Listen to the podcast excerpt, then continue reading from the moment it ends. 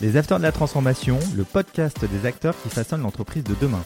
Un nouveau rendez-vous qui donne la parole aux dirigeants, présenté par Fanny Bourdin, une production Adéquancy. Bonjour à toutes et à tous. Cette semaine dans les Afters de la Transformation, nous sommes en compagnie de Didier Renac, le créateur de la symbiocratie, mais vous êtes aussi conférencier et formateur en leadership. Bonjour Didier. Bonjour Fanny. Qu'est-ce que la symbiocratie, Didier? La symbiocratie est une méthode que j'ai mise au point après avoir analysé pendant quelques années avec euh, certains scientifiques pourquoi il y avait des, ce qu'on appelle des leaders, des vrais leaders, qui en toutes circonstances, quelles que soient leurs origines sociales, quel que soit leur territoire, ils ont cet état d'esprit qui leur permet de rebondir, de ressentir des nouveaux chemins, des nouvelles idées, des nouveaux produits, des nouveaux services, et on s'est demandé pourquoi ces gens-là euh, réussissaient en toutes circonstances. Et donc la symbiocratie est née de ça. On s'est aperçu que c'était des gens qui avaient cette capacité de mettre en symbiose à la fois tous leurs talents et tous les talents des autres. D'où symbio et cratie, c'est-à-dire le pouvoir que l'on donne aux autres de mettre en symbiose leurs talents, leur potentiel, leur créativité. Un vrai leader, il a ce potentiel-là. C'est-à-dire qu'un leader, c'est pas quelqu'un qui fait des numéros euh, de claquettes sur la table ou qui se met en avant ou qui est dans les journaux, dans les émissions de télévision. C'est quelqu'un qui a vraiment cette capacité extraordinaire de développer le leadership des autres, de développer le talent des autres, de développer la créativité des autres, mais aussi de ressentir, de comprendre, de recevoir de l'information, de la traiter, on va dire, spontanément, implicitement, pour trouver des nouveaux chemins, des nouveaux produits, des nouveaux services, des nouvelles façons de faire. C'est ça un vrai leader. Quels sont les apports des neurosciences dans le monde de l'entreprise aujourd'hui? Alors l'apport des neurosciences, en fait, il est primordial. D'abord parce que à l'époque où nous sommes et à l'époque où nous nous parlons, nous sortons, si j'ose dire, j'espère que nous allons sortir en tous les cas, d'un véritable chaos, d'un trauma social, d'un trauma économique. Et les neurosciences sont vraiment des clés pour permettre de manager la résilience, de manager la créativité, de repartir sur des nouveaux codes et des nouveaux comportements. D'ailleurs, Boris Cyrulnik le dit très très bien, je répète souvent cette phrase qu'il a sortie, je crois que c'était en février 2020, qui dit que après la crise, il y aura des changements profonds et c'est la règle. À chaque épidémie ou catastrophe naturelle, il y a eu changement culturel. Quand on parle de culture, c'est pas en termes de savoir, c'est vraiment en termes de mentalité, de comportement, de compréhension. Ce qu'il explique bien, c'est qu'après le trauma qu'on vient de vivre, on est obligé de découvrir de nouvelles règles, de nouvelles manières de vivre ensemble.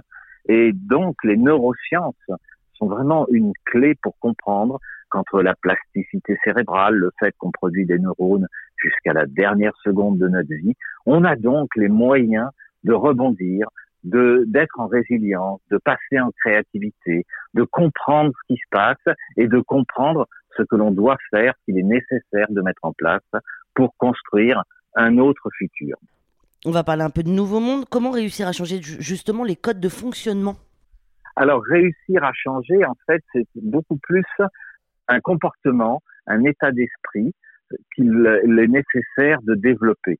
C'est-à-dire qu'en fait, il n'y a pas de méthode pour dire on va réussir à changer les nouveaux codes et les nouveaux comportements. Il y a surtout le fait de créer du sens, d'avoir un projet en commun avec une autre façon de faire. Alors certains vont essayer différentes façons de faire. Il y en a qui vont marcher, d'autres pas marcher, et vont émerger de tout cela, comme de chaque chaos, émergent des solutions, émergent des possibilités dans l'échange. En fait, le mot clé de la réussite au-delà de ce trauma et pour sortir du chaos, c'est ensemble. Ensemble pour échanger nos idées, pour échanger nos créations, pour échanger nos émotions, pour échanger vraiment cette intime conviction que nous avons tous la possibilité de nous en sortir. Et le deuxième mot-clé, c'est la créativité. Mais y a-t-il des enjeux RH et sociaux que vont devoir piloter les entreprises de demain? Les RH, de mon point de vue, avec le marketing, sont au cœur du système. Le marketing, parce que normalement, si le marketing est bien fait, il calque les tendances, les informations, les euh, signaux faibles, et en travaillant ensemble, en créativité, en symbiose avec les ressources humaines, ils vont donner aux ressources humaines les moyens de mettre en place les méthodes, les façons de faire, les comportements pour donner du sens, pour manager la résilience, pour permettre aux individus de croire dans ce qu'ils font, de s'impliquer, de partager et de créer différemment sans aucun doute. Est-ce que c'est pas compliqué pour certains managers justement d'opérer ces transformations? Si, ça peut l'être effectivement, parce que souvent dans le management, on n'apprend pas les neurosciences, on apprend des méthodes, on apprend des techniques, il y a de plus en plus d'outils informatiques pour gérer, pour organiser, pour structurer, pour processer, si j'ose dire. Et aujourd'hui, eh bien, il est nécessaire que les managers comprennent toutes ces potentialités extraordinaires que nous avons au niveau du cerveau, au niveau de nos émotions, et de les intégrer dans leur management pour développer le leadership des autres, pour développer la créativité de leurs collaborateurs, pour faire autrement et libérer tous les potentiels dans l'entreprise. C'est une nouvelle façon de faire, c'est une nouvelle façon de manager, et c'est pour ça que les neurosciences sont essentielles pour les managers. Et concrètement, comment ils doivent s'y prendre? Alors évidemment, ça passe par une phase d'apprentissage, de compréhension des neurosciences, de compréhension de la psychologie humaine, de compréhension des potentialités des individus.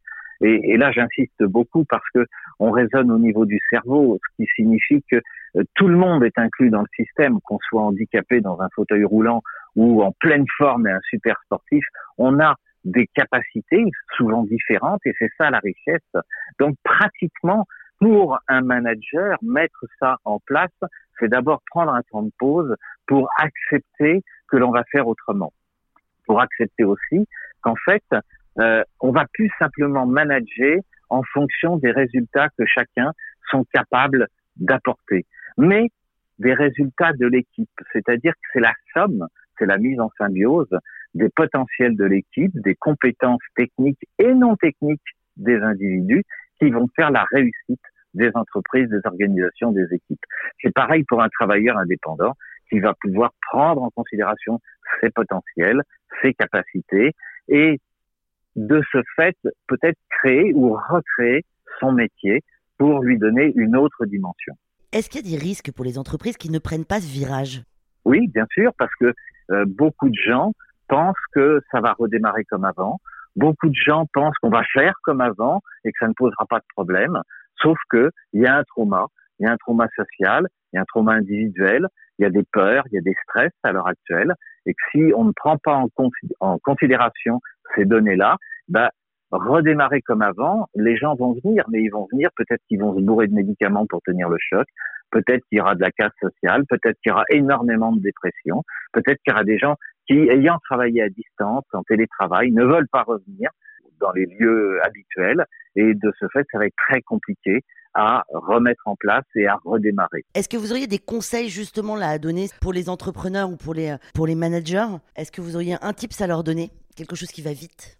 Je pense que bon, il y a plusieurs conseils, mais le premier, c'est vraiment de considérer que l'être humain a des potentiels extraordinaires pour travailler sa résilience, pour travailler sa créativité.